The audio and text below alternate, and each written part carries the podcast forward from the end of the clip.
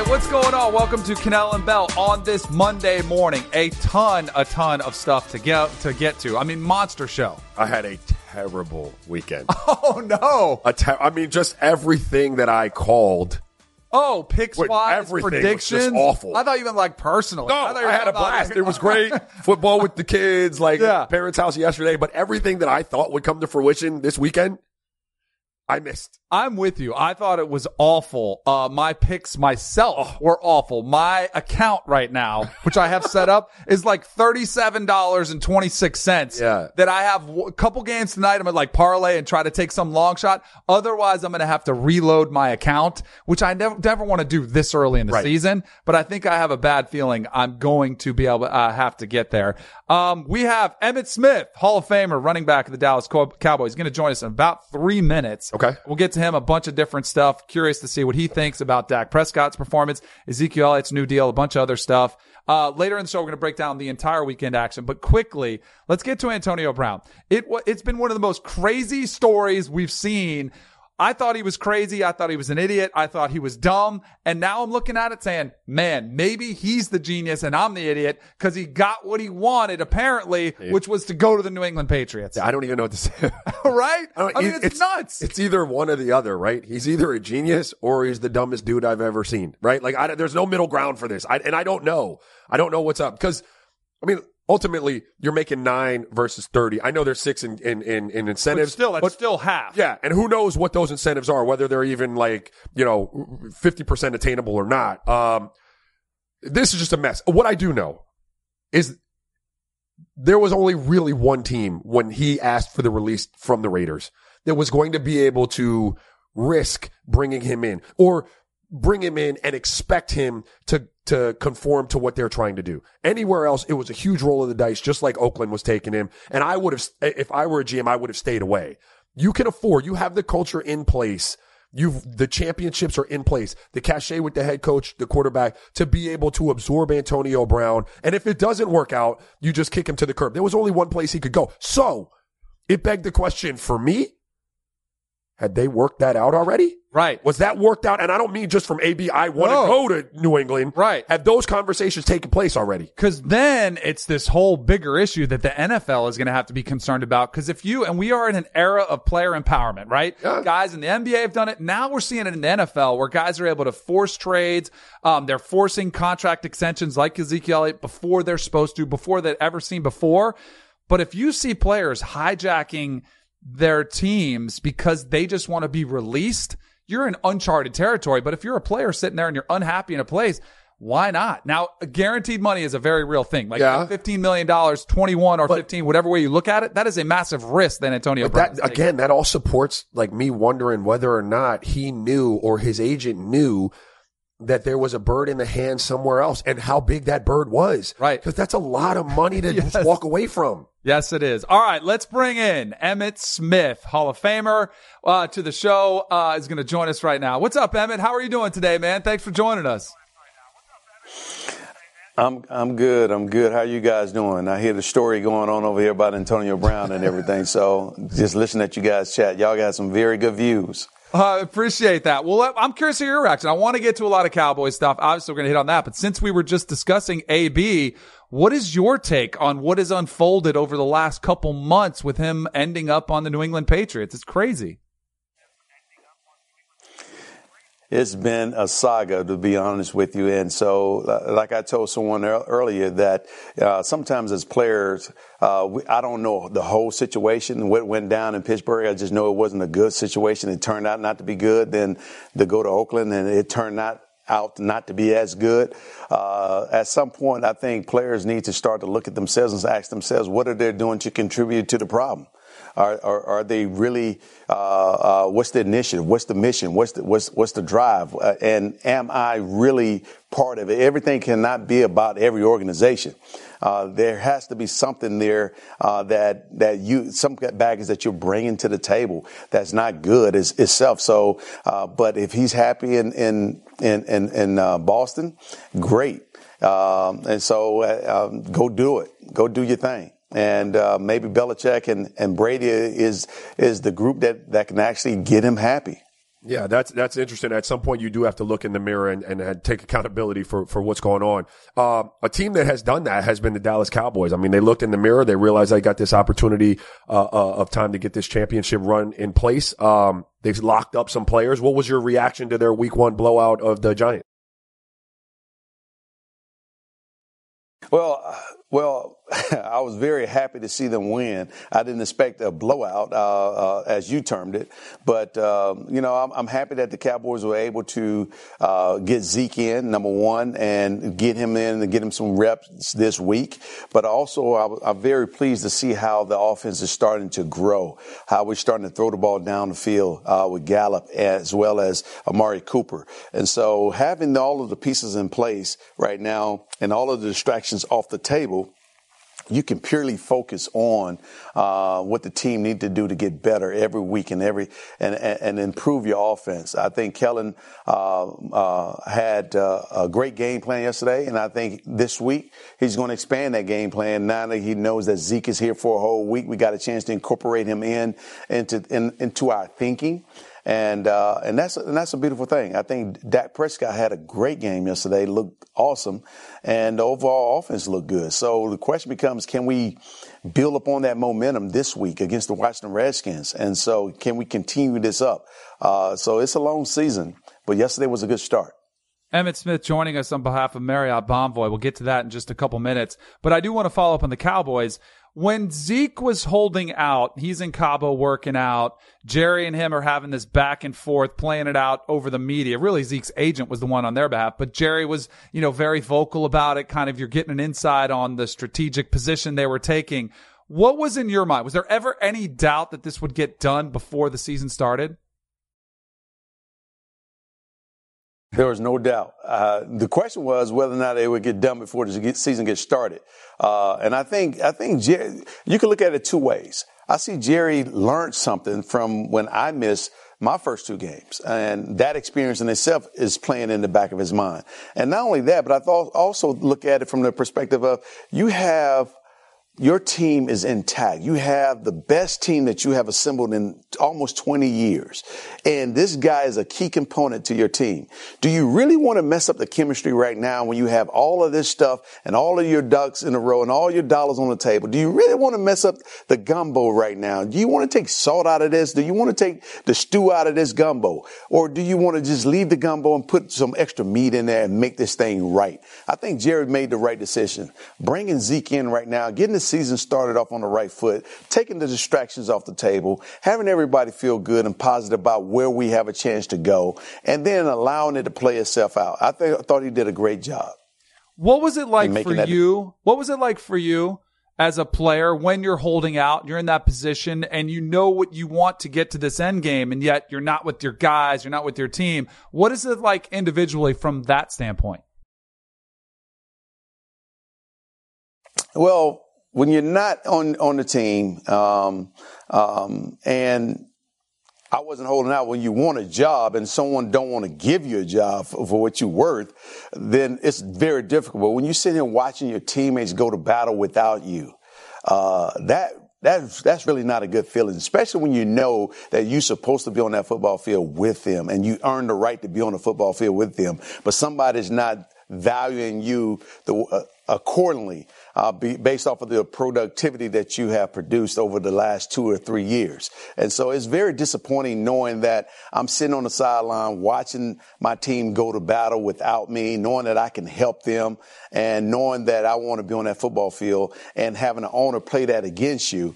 Uh, that, that's not a good feeling at all. Uh, but when you get all of the business and everything else resolved, then you feel better you feel good about joining the team. You feel good about being there. You feel good about where your team has uh, have the opportunity to go, and and that part is rewarding at the end of the day.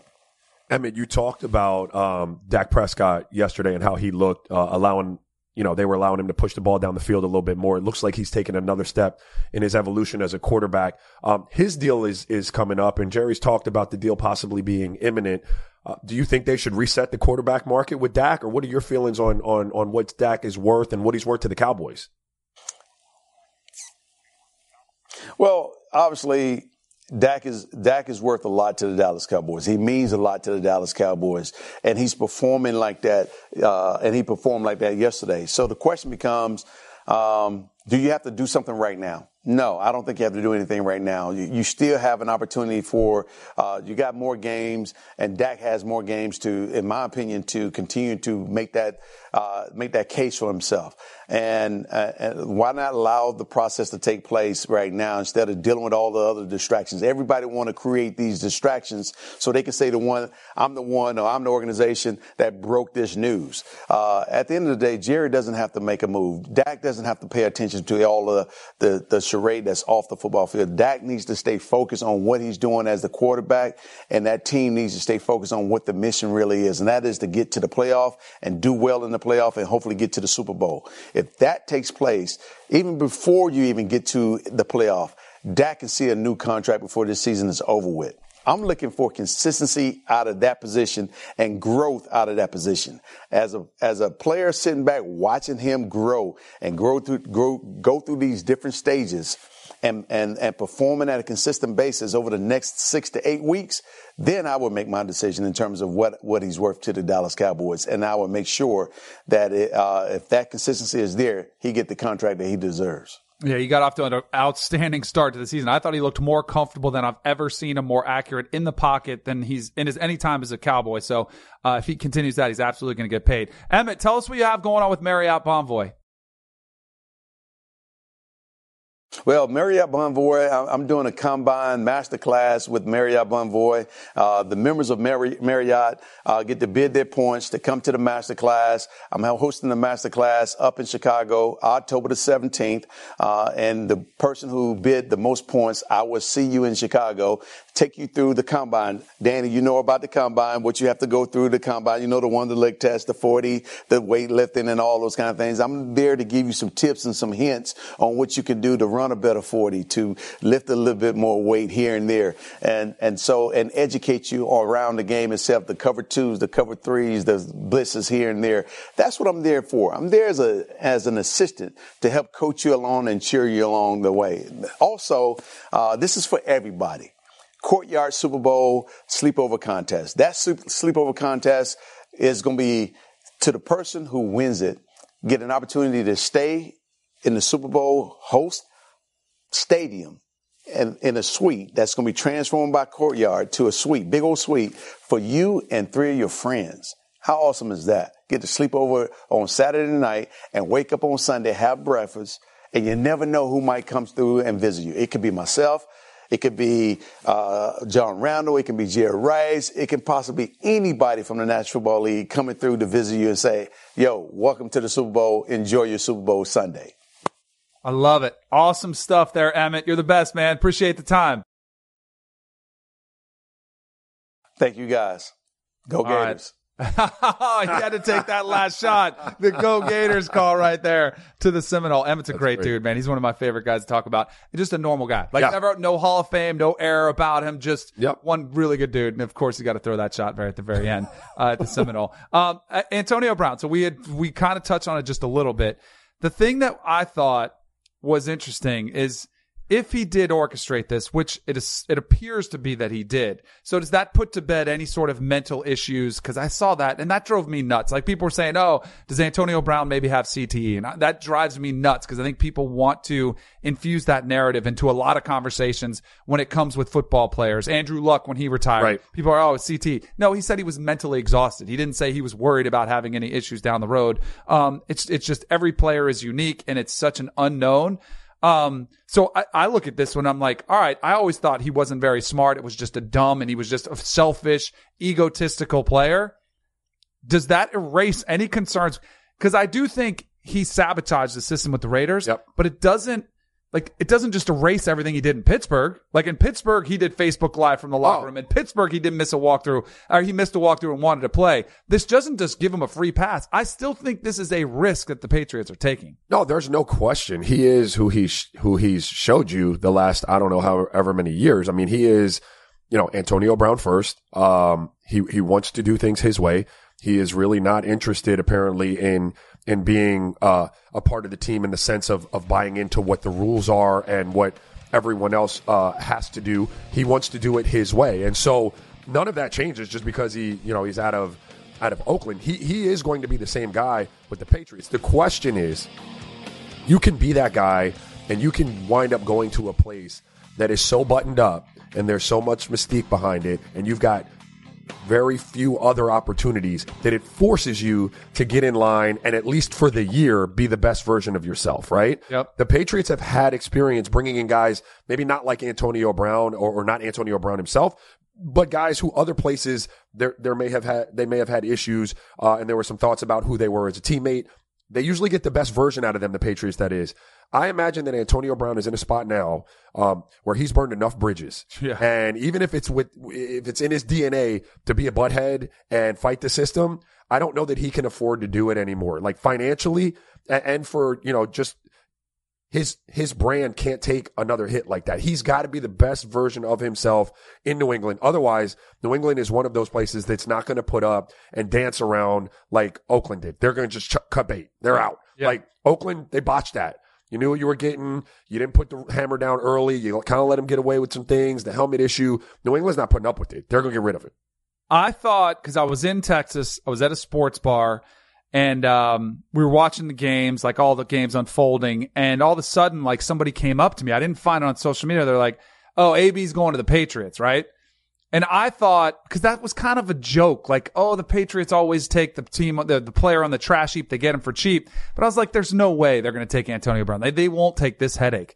And this guy was like, "No, I'm serious." I'm like, "Wait a second. So I went Yeah. online and checked it, and I'm like this seems like an awful fit. And yet, if Antonio Brown does fall in line like Randy Moss, Randy Moss is the perfect example. If he does what Randy Moss did, he will have a record setting year with Tom Brady and the Patriots. They will be back in the Super Bowl, but I don't know. Randy Moss, I felt better about at that point in his career, way Right. better about than where I am with Antonio Brown because I don't think this was just, oh, he sabotaged the, the Raiders. I thought he sabotaged the last couple years with the Steelers. And where is he? If he buys in, the sky's the limit, but I just don't know if I'm there yet. I thought a great sign was that Tom Brady, according to Al Michaels, who talked to Robert Kraft, said, you know, Brady was kept texting him saying, I'm 100% in. I'm a thousand percent. I'm 1 million percent in. Right. Like, Ah, yeah. that- until you prove it, that's that's, that's Right, but he also I thought it was a good start that he's saying because Derek Carr had him over to his house. Yeah. Tom Brady said, "You can live with me until you find a place." Oh, that's what's that's up. the type. Yeah, that's but my up. question for Tom, like, are you going to be willing with his whole social media team Yeah. to move in with you as well? Like, That's is he crazy. bringing all those people? Right. But maybe if Tom Brady does have him, says, "No, it's you," and we're just going to work, that could be the best scenario for Antonio. It could be great. I mean, this could be, you know, for AB, it could be a rehabbing of sorts of his of his image and and to some degree his career. Um, If you were Bill Belichick, I, if I was Bill Belichick, I would say one of the stipulations I would have with Drew Rosenhaus, obviously leaving out the carrot of money incentives that you can make is huge. But I would also have said, you know what? Stay off social media for five Oh, months. yes. Five months. That's all I'm asking of you. Don't tweet, don't Instagram, nothing. There would have- I don't I don't think Antonio Brown would give into that though. I think he would be like, no, I'm not I'm not giving that up. there would be stipulations that would have to be met from I don't know what, what how much time or or what social media platforms you would want him to stay off of, but there would have to be real conversations about listen, this our expectations are that if you do that, it's over. If you if you don't do this, it's over. Like that has to be clear language and it has to be expressed not only to Drew, but face to face with Antonio. This takes me back to the conversation we had Friday about his talent and the Raiders doing everything they could do to get him back on the field. Um, he's, it, it, people don't love to hear this because Antonio Brown, and I, I said it, I don't support anything Antonio Brown's done. He's been a train wreck. Yeah. This has been a bad look for, for, for football players, for, for any number of, of people who, whose boxes, uh, he represents. It's been a terrible look. Um, but he is so talented that you'll see the team that is the gold standard in the NFL Yep. Still still take a swing at him and pay him a bunch of money. Like that's how good he is, and that's how much talent can outweigh at times the risk. Now, if you have to get rid of him, you get rid of him. But I, I, I always laugh at people who are surprised and are talking junk about, bro, talent don't just walk through your door like that. Right. Good guys do. Dudes who can catch over 100 balls and 18 touchdowns don't. People are going to take swings at that. You know what I'm doing? If I'm Brady, if I'm Belichick, if I'm any one of his teammates, I'm wanding him before he comes in. You know the wand you got? I want to make sure he's not mic'd up. he doesn't have a hidden camera Right. because I don't want to be having that conversation that was just put out there. Right. Like if you're Jon Gruden, you look like an absolute fool right now and you have been burned by this player.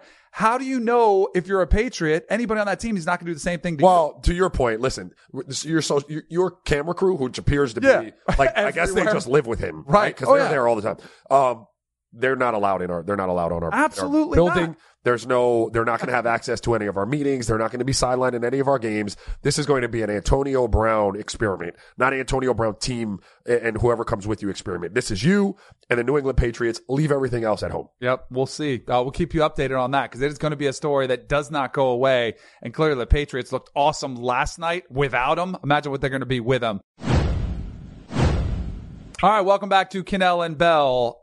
There aren't many times that I get to say it. I don't even know if I want to say this at this point because it's Oh, you way too to say it? early. Want to say it? But say it. You know our Look right conversation camera that we say it. had. Browns fans. It's been, no, I want to look at this Oh, one. that one. Browns fans has been awful quiet this Monday. Haven't heard quite as much chirping as I heard the last time we talked about the Browns when I told you this team could be a disaster in the making. They have all the talent in the world, but they are immature, inexperienced at several positions. Freddie Kitchens appears over his head. Baker Mayfield only has one year under his belt. And Odell Beckham Jr. still hasn't proven to me that he could be a good team player in the greatest team sport there is across the landscape.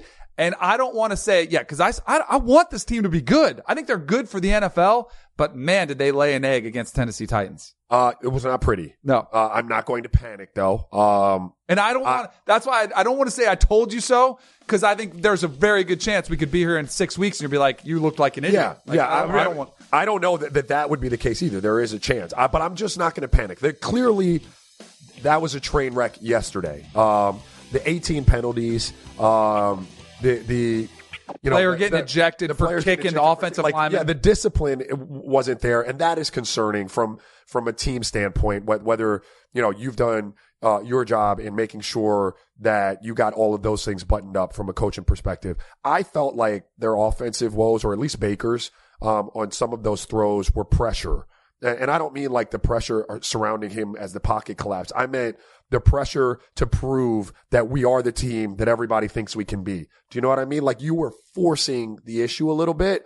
Um, and that's okay. He's a young player. They're a young team. I think they just need to settle down and realize that you're not proving that over the course of one game anyway. So you don't have to try to be a 70 point winning team in the first week. Just go out there, execute your offense, take what they give you. You've got playmakers. They'll make big plays. When you have an opportunity to make a big play, make it. I, I think they need to relax as a team. It looked a team to me yesterday like a bunch of guys who have heard all of this hype. They've read their clippings. They feel like it's us against the world and they wanted to go out and prove it all on, on day one. And it kind of blew up in their face. I think too, this is where I'm really curious. And this is where, like, whenever I try to evaluate quarterbacks, I actually like watching them struggle Yeah. so I can see how they respond. And with this team, all right, now's your test. Now's your gut. Like, what do you do now? Do you galvanize and come together as a team? And do you use this as to really say, hey, it's us against the world? Let's show everybody. And you use it as a turning point of the season? Or is there infighting? Are there Well- guys pointing fingers? I don't, I haven't seen any of that yet. Um, but what do they do with this adversity? That's, that's my That's big dollar question, for this That's a team. million dollar. Baker, Baker's, you know, Baker's press conference, the way he handled it, um, I had mixed emotions. I, I, I thought you could have been a little more humble in that spot and still say what you said. Right. Do you understand what I'm yeah. saying? If that makes well, sense. he's not, but he's not humble by I- nature. No one's ever. but we've always talked. I know, uh, correct. And so I guess you're being authentic and organic, and I I have to applaud you for that. But you said this all the time, and, and I'll double down on it. If you're going to be that guy, and it doesn't work out for whatever reason, and you don't perform for whatever reason, you, you have to be. I hope your back is strong enough because they- they're going to pile on. And, Like, but here's the other thing too: be willing to eat it. If you like, be willing to take it on your Correct. back when it's bad. Yes. be like, I was awful. You know, like just come out and say it. I have to get better. Own that, right. Uh, like Conor McGregor uh, from UFC. He's one of the most vocal dudes out there. Talks more smack than anybody. But if you watch him after he loses to a Nate Diaz or to a Khabib, whoever Yeah. you know, at Floyd Mayweather, he is humble after in defeat. He'll, he'll come and tell it like it is. You know, he, he's I give him a lot of credit for Sure. that. And that's where I would say, hey, Browns, why don't you guys just take a slice of the humble pie, eat it, own it, and see where you go with it? Or else you're going to have other teams talking trash about you after the fact. Listen to what Delanie Walker had to say from the Titans after the game. Front runners. That's all I'm gonna say. Front runners. Was it something you guys talked about at all? We didn't. We didn't talk about that. We didn't even circle this game. You know what I mean? We, this is just another game. We ain't worried about it. I'm gonna tell you again, man. They were who we thought they were. Y'all can crown them if you want to crown them. Still gotta play football. Uh, do you remember when Freddie Kitchen said? Remember he gave the conf- press conference and he was like, "Bullseye. What's what are you guys bullseye? talking about? What's a that is a bullseye." I know Delanie Walker is trying to say we didn't have it circled. They had it circled. They were going in there saying, "Oh, this is the team that got all the offseason love without doing anything yet. We have been flying under the radar. Nobody ever talks about the Titans, and they did have it You circled. Like called he's that. lying on that. No, one. you called that. You Yeah. you said that all offseason about the Browns team, the way they've conducted business, uh, whether you whether you love uh, Baker or not. You you've talked about the way they've represented themselves and the way other players in the league will view that and have targets on their back. And it's it it, it appeared to be a very real thing yesterday. players are jealous. NFL players are jealous. They get jealous of money. They get jealous of attention. And that's where it kind of just incites the opponent. When you're the team that's been getting all the love, I saw a ton of Baker Mayfield commercials yesterday, right? I mean, and good for him Forget. I'm Well, not knocking the Monday him. Night Football spot had him like five times. They weren't Exactly. playing. And other players look at that, and I guarantee you, it doesn't. It's not an indictment on Baker's character or anything like that. They're like, hmm, all right, this guy's a rookie. All of a sudden, he's the, like they Yeah, do not no like doubt, that, no doubt. And they will try to make their own name against a player like that. I think that's what you saw happening. Um, by the way, if you're going to go out there and you're going to take the field and have that performance, I would suggest taking off the $350,000 watch that you're wearing to do that, which is what Odell Beckham Jr. did in that game. Um, I'm assuming I hadn't even said this is the only watch brand. had to get is that paid. Richard to- uh, that get- Richard Mille or whatever. It's a, it's a line. So here's, he obviously was given this watch, or you know, they the brand wanted him to wear this in this spot. We were having a conversation about this in the break. I don't think there is a fine for the NFL. No? because I've seen historically. Remember Reggie Roby, the punter for the Dolphins, forever. It's true. He would wear a watch. Other punters and kickers have worn watches because you're like, ah, that doesn't matter for them. So I don't think there's any rule in the NFL that you can't There wear is, it. there's probably there's a rule about advertising, like wearing some sort of logo, Right. Something on you to advertise. But you're pro- you might be right about if you're just basically wearing a watch and it's a rec- it's so recognizable And that guys everyone- wear chains. We we saw Yeah, no. um, Talib and Sure. uh, what's his name go at Crabtree. it. Yeah, Michael Crabtree go at it. Remember he ripped the Yep. chain off of him. So we've seen other guys do it. I just think it's an incredibly bad look, similar to Cam Newton's look after his game. When you lose, it just looks like you're worried about something else. What it did looks Cam, like what was Cam's look? Well, I mean, but like, what did that have to See do? it? One of them's No, oh, in game, no. and one of them. What was he supposed to wear? I'm just talking Wait, about optics. Was he supposed I'm to change? about wait, wait, wait, wait. You're telling me that I came to the game in this outfit? Yeah. right. Yeah. and because I lost, Yeah. I can't wear the same damn outfit. I gotta Right. go get in some sweats. So here's what I do. No, here's what I did because I had to do this a What? lot because right. I had some really nice threads. I had You you Zania, can't wear nice threads if you lose. No, but here's the thing. You got to remember where fans' mindset is. This is where I was probably hypersensitive to it. I only had about a six week window where I was the starter to do this.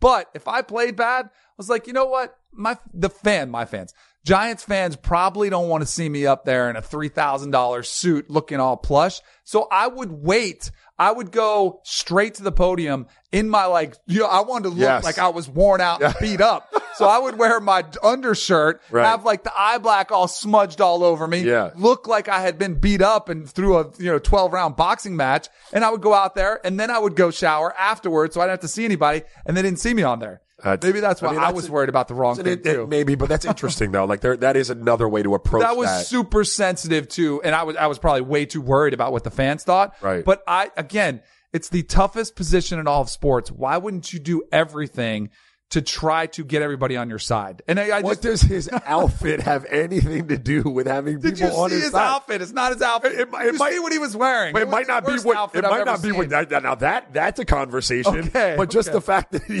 like right. he's wearing it. Uh, It but I do. like he, it looks like he put more effort into his outfit than the playbook nah, that's because it does look like something that was highly prepped for. all right. But And I like him. I hope he comes back, but it was not a good the. Odell Beckham Jr. watch. yeah. It would be concerning to me if I was in the building uh, in any executive role. It Uh, would. because you don't wear watches on the regular. Right. and you've worn this watch. It's black and orange. Someone's kind of put you up to it. I'm probably getting a payday for it. Um, where's your head at? Like that would be a question that I would be having this morning. Like if I was, you know, in the office, just going over what happened to us yesterday. I'd be like, man, I, is it valid? And maybe I'd be asking the question as much as pointing the finger. Is it valid for me to have concerns about where Odell Beckham's head is right now? Does, is the watch any indication of like, of, of, of his, what his priorities are? Right. Do you know what I mean? Like, I don't know. And I don't know that's fair, but I'd be asking the question. Well, see, that's where, and this is where I do think sometimes we overreact to little things. Does it really matter in the big scheme of things if you put on this watch and pregame? Like, does it? I do think it I, does. I do too. But I think some people would say that's ridiculous. Like, who cares? What's that different from that in a wristband? Well, that's personal But it's opinion, me, it's like- a mindset. And this is where I think the Patriots, and they, like, you have to hold them because they are the gold standard. Every player on there is going to do every little thing. Do your job. Do your job. But they're also not going to be worried about anything else except for winning. Right. And like, if it's a wristband, yeah, it probably keeps you dry so that you can catch balls. If you're going to wear certain gloves, maybe they're flashy, but they also have the best tacky feel. stuff, right. There's no advantage to wearing a watch except that it brings attention to you, which again, it's a team sport and you're bringing attention to yourself.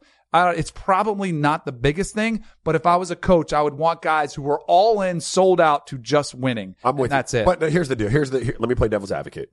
Like the custom cleats, flashy. Not Odell Beckham. Everybody now. Yeah, everybody. Flashy, painted by these guys like Plead the Fifth and all those guys. Shout out Plead But the Fifth. technically, but that- but, but but no. But you have to wear those anyway. Right. Like that's a piece of equipment that's going to be on your feet.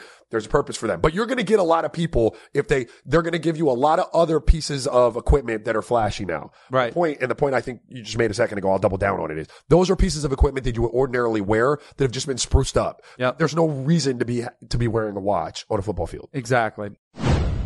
Welcome back to Kanell and Bell on this Monday. Uh, fantasy football, I am not, I know it's a huge driver of our business. It's huge here at CBS Sports HQ. Love it from that perspective. I have never gotten into it simply because this. I'm like too busy. Like I don't have yeah. time. Like I have one day that I get off. It's Sunday. I just want to relax. I don't want to have to be waking up worried about my lineup. What I have to check it before the game. I love the draft parties. I just, for me, I don't have the time. You all of a sudden are all in Dude. on fantasy football. This is taking over my house like a like the chicken pox, bro. Everybody is on fantasy football. My my mom, she's She's got a squad? seven. She's got a squad. My dad's seventy in a couple weeks. He's sitting there on his phone. My Checking stats. my 12 year old was, it ruined his day. He loves to fish on Sundays. It's his day off too. No Yeah. sports. He loves to fish, be outside, hanging out. All he could do was stare at the TV and wonder why he didn't start Patrick Mahomes. He started Drew Brees Why- instead. why wouldn't he started start- Drew Brees instead? And Drew Brees might go off tonight. Right. But his day was ruined because Patrick Mahomes was playing great. It's his favorite quarterback. Like it, it's just taking over the whole house. It is, but you see why. I mean, it really. I said it's the greatest team game. Fans have totally turned it into fantasy rooting, like your Yes. your own interest in your team, and you could see why when you see it firsthand like that. Fantastic. You're like, okay. And I remember fantasy wasn't as big when I was playing, but towards the tail end of my career, it was starting to become a thing. And fans after, that's all they would talk about. It wasn't win or lose. Like, hey, you guys lost, but hey, you still got me two touchdowns. like a drug. it is. Like I, you know what I mean? Like I, I, I, I don't do the drugs, but like some Right. people will do a drug and they're hooked on the drug. I just said my seven year old was running up to me like, Dad, who started for me a wide receiver? Dad, who started for me? I'm like, bro, I let love me it. eat my pizza and chill, man. I love it. Um, if you had Lamar Jackson, Yeah. you'd be very happy. You probably would won uh, your matchup uh, ag- in any fantasy league you had. Lamar Jackson plays against the Dolphins, lights them up. This to me was one of the most intriguing storylines of the NFL season. Was would Lamar Jackson take a next step as a passer? Because last year all we did see was run. Like he, Yes. they were conservative. They didn't trust him, and it was anything but that this year with him at the helm. Five touchdowns in there, 17 to 20, 324 yards passing. Uh, the perfect QB rating, Man. a 158. It was flawless. My question for you do you look at it and say, well, it was the Dolphins? I know that's tough. Because I'm like, I love it for Lamar. I've always been a Lamar backer. Even going Yeah, to his. Louisville, I was like, you know Yes. what? He can throw it with the best of them. You combine that with his electricity, with his legs, he's going to be really tough to stop. My concern from him was durability. He's not the thickest guy, Yep. but if he can play the game this way and he is that threat, he is going to be impossible to defend throughout the year. All right. Um, yeah, I think you have to you have to factor in that it was against the Dolphins. But let's say that he was just fractionally less efficient against a better team. Right. Still a pretty damn good day. Um, I do think he's made strides. I think in terms of play calling, They're putting him in a really good spot with what they've created it within that offense. Um, at the second year quarterbacks in the league, all of these celebrated dudes. You know, you know who's got the highest winning percentage? Lamar Jackson. Lamar Jackson. Like, when does the narrative stop?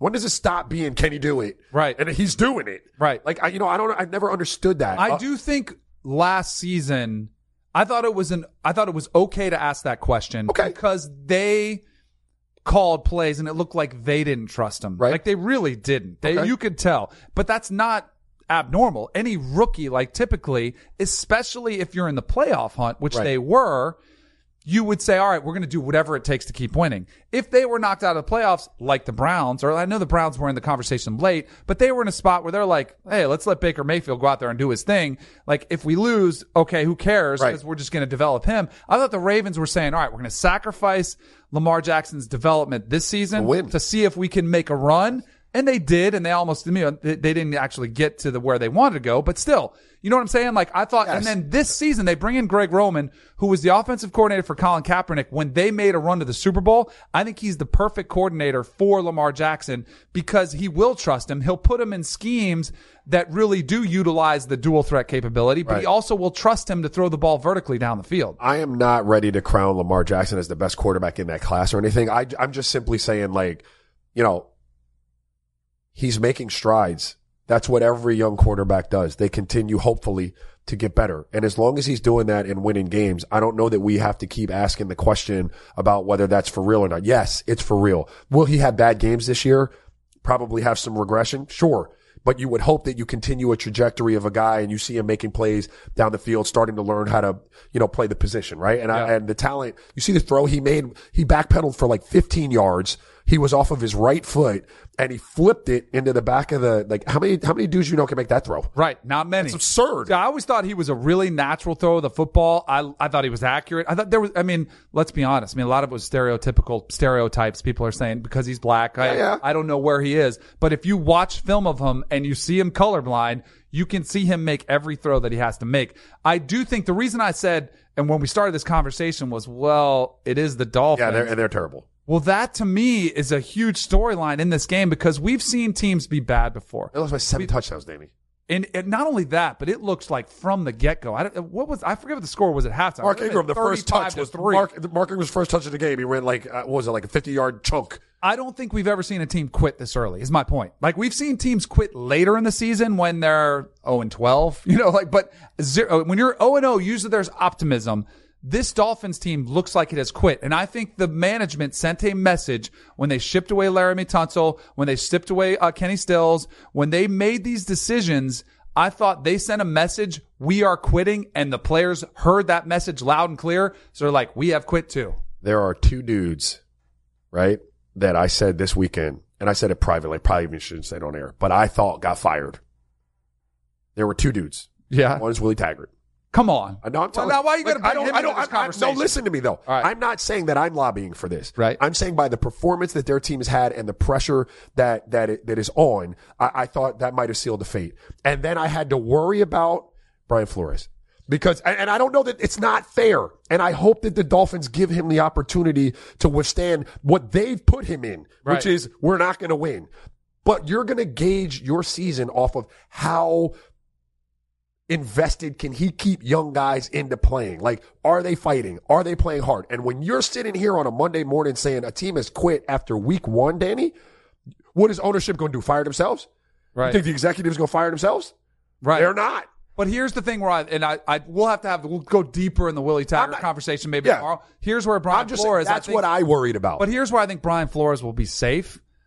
I think that the team is tanking. I think they are trying to purposely be bad. Why they put this roster together, which isn't very good. Why they have Ryan Fitzpatrick and Josh Rosen as their quarterbacks. I agree. But But, I- what but happened? So what happened? Like here, here would Well, be I think my- it's a one year. Here's the issue: like when the Sixers were bad, Yeah. did they make a change at head No. coach? No, because they had a plan. I don't think they should. I hope the Dolphins have a plan. Although I've never really know, seen right. the Dolphins have Right. a plan. I worry about like the Cardinals last year. Like I, I worry about that. I, I, I don't think I think Brian Flores. If you brought me in here and you're going to strip me of all this damn talent and you're going to get rid of the only real players I got, you better give me a four or five year window to turn this thing around. Unless you go shopping with the hundred million you got next year and get me studs, right? But again, when heads have to roll, Danny, it's the nature of the beast. When heads have to roll, if someone's got to answer for that, they're going to find an answer for it. And it's generally not the, the, the, the executive who's really, really tight with the owner and they have the plan. It's usually the guy right below him. And who's that? Yeah. Skate's going. Uh, it'll be interesting to watch, see this thing, how it unfolds. Um, the other uh, story from football this weekend was LSU Texas. I got to go to the game. It was unbelievable atmosphere. Um, you know, the, the, I, I was, I was wondering because I had always heard Texas was like Michigan. It's more of a wine and cheese crowd. It's a lot of people, but they're not that loud. Although Texas is allowing beer, like alcohol sales in their stadium. Yeah. I thought maybe that, whatever, maybe that was a big difference. The place was jammed. I sent you a video. Awesome. Like right there in the end zone behind that one. The takeaway from this game was LSU has an offense. And for me, the big question was for LSU, all right, you've talked a big game about this offense. You put up 55 points in week one. You might even put up a lot of points against Texas, but what will you do? This I must have said this 10 times last week. What will you do when you're up a touchdown in the fourth quarter? Will you stay aggressive? And they gave me that answer exactly because they were up six points in the fourth quarter with under four minutes to go. And what do they do? They come out on first down, they throw it incomplete. And I'm like, oh man, like they're going to be too aggressive. Yeah. Second down, they give up a sack. So then I'm thinking they are going to blow this by being too aggressive. Third down and 17, they stay aggressive. Instead of calling a draw, stay aggressive. Joe Burrow throws a touchdown pass that seals the victory. And I'm like, oh, this team has some swagger. They've got some confidence. They have an offense that we have not seen from this LSU squad in the last decade. And the team that needs to take note is the team who has been their nemesis. It's Alabama. Yeah. And now the only question I have, because I think it's like a process. First, it was week one. They showed me this new offense. You're like excited. Then you're like, all right, well, what do they do mentality? How do they do against a better team? Yep. Pr- pass that test. Now the final test. What do you do against Bama? Yeah. And for me, I feel a lot better about them, but I still, in order to get over that hump, they've got to do it against the best team in their in their conference. I'd have one more hurdle in there before Bama. It would be, can you do it like consistently? Yeah. Can it be something that you could sustain week to week? And then can you get by Bama? This is another one. Like I want to walk back what I said about Willie and, and not walk it back, but I want to make it clear that I don't think they should be. I, it was just a feeling I got watching the way their games unfolded. Well- I worried about whether that was, you don't see my mentions on Florida State. Like there are people calling for. I know. uh, so I worry for, I worry. Not that it would be fair to them or not. I just worried about that. And this is a feeling I have about LSU. And I know they haven't like lived up to that. I look at, at them and I like talent wise and what they put in the NFL and some of the studs that go out there. And I, I've always thought like if they could ever get that recipe right offensively, that they have the type of horses that could compete with the Alabama. There are very few teams that can do that. Like Clemson can now. They've got Yeah. apples for apples. But I always felt like LSU had some apples over there. They just couldn't get the like the formula right for the apple cider, you know? Right. Like they seem to have it right. And I think, you know, like I, I- they are the type of animal that could match up with a Bama or a Clemson if they can score the ball because they're going to defend. Like, look at they, what they put out in the NFL, man. Yep. Louisiana is like talent rich. Yep. You know? They absolutely are. All right, fun game there. We're going to uh, take probably Tuesdays a lot more time to develop into college football. This will give you my top eight and some of the other storylines because it's a big weekend, but clearly that was the biggest win of the weekend. LSU on the road versus Texas. Welcome back to Kanell and Bell on this Monday as we finish the show. So Mike Scott plays for the Philadelphia 76ers, right? He's in Philly going to an Eagles game, right? Hey, you're going to go there opening week. I'm sure a lot of guys do. Yeah. Um, but they're playing against the Redskins, team that he likes to root for. So he goes there in a Redskins jersey before the game. He's out there walking through the tailgate scene, and guess what happens? Yeah, I could, I could get. Not only like a little trash talk, I would totally be okay with that, but it takes it to a next level. So here he is at a tailgate going over. You see some shoving, a little bit of back and forth. So you're like, all right, no big deal. But then, oh, you see a haymaker thrown. There's a couple dudes look like they're trying to Ah. hold him back. It got ugly in a hurry Yeah. um, had to be broken up. This is one of the most ugly situations you could see. And if you are any professional athlete, my question for you would be, why on earth are you mixing it up? I don't even have a problem with you wearing a Redskins jersey.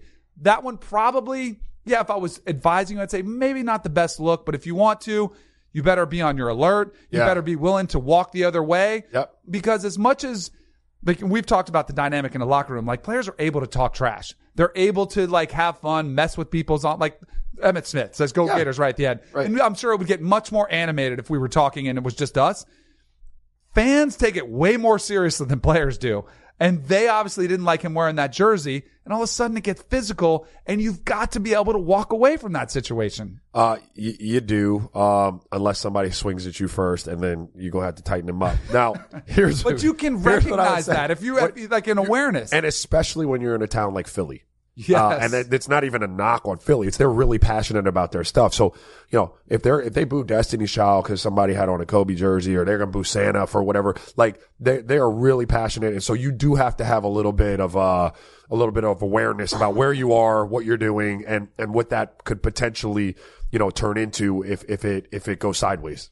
Do you think those fans knew it was Mike Scott of the Sixers? Absolutely. You do. And you think they were like, who cares if he's our Sixer? Yeah. We're going to take him down. I, I would take it. position." I'd take it a step further. There's some fans that have seen Mike Scott or somebody out there and be like, "This is great, perfect opportunity. Right. This is great because if I get a fight with Mike Scott, this is any number of things could happen. Like Right. go viral, which is oh, great. Which it I can sue, which is great. Like there are any number of things. So yeah, and even more of a reason why Mike Scott has to understand: don't be walking through the damn parking lot at random tailgates because it didn't look like his tailgate. Right, exactly. You know I mean? You think he would be able to afford a nicer tailgate than walking around that? In the words of Raja Bell, keep it Keep it moving. moving, like, baby. no matter what they're saying, because I'm sure they started trying him as soon as he walked in there. Maybe they even started saying "you suck" or whatever it was. Oh, all of that. all of that stuff. Until you touch me. Turn the other way until you touch Until me. you touch me. But he walked over and addressed them. You got to have like Maybe they threw something at him. I don't know. They did. I don't know. I didn't see Even if they that. throw something at you, just keep it moving. I don't know about that. Keep, oh, I now it's keep it moving unless. Keep it moving unless, unless, yes, unless you touch me or you hit me with something, and then I we had the conversation. All right, I don't know. Keep it moving, Mike Scott. All right. Mike, I just want to know did Mike lump him up? Like, can I see him I know, after? right? I need to know. Apparently, he went and was just tweeting away like nothing happened during the oh. game. So maybe nobody was hurt. All right, that's a wrap for us on Monday. We'll be back tomorrow. A little more college football tomorrow on the show.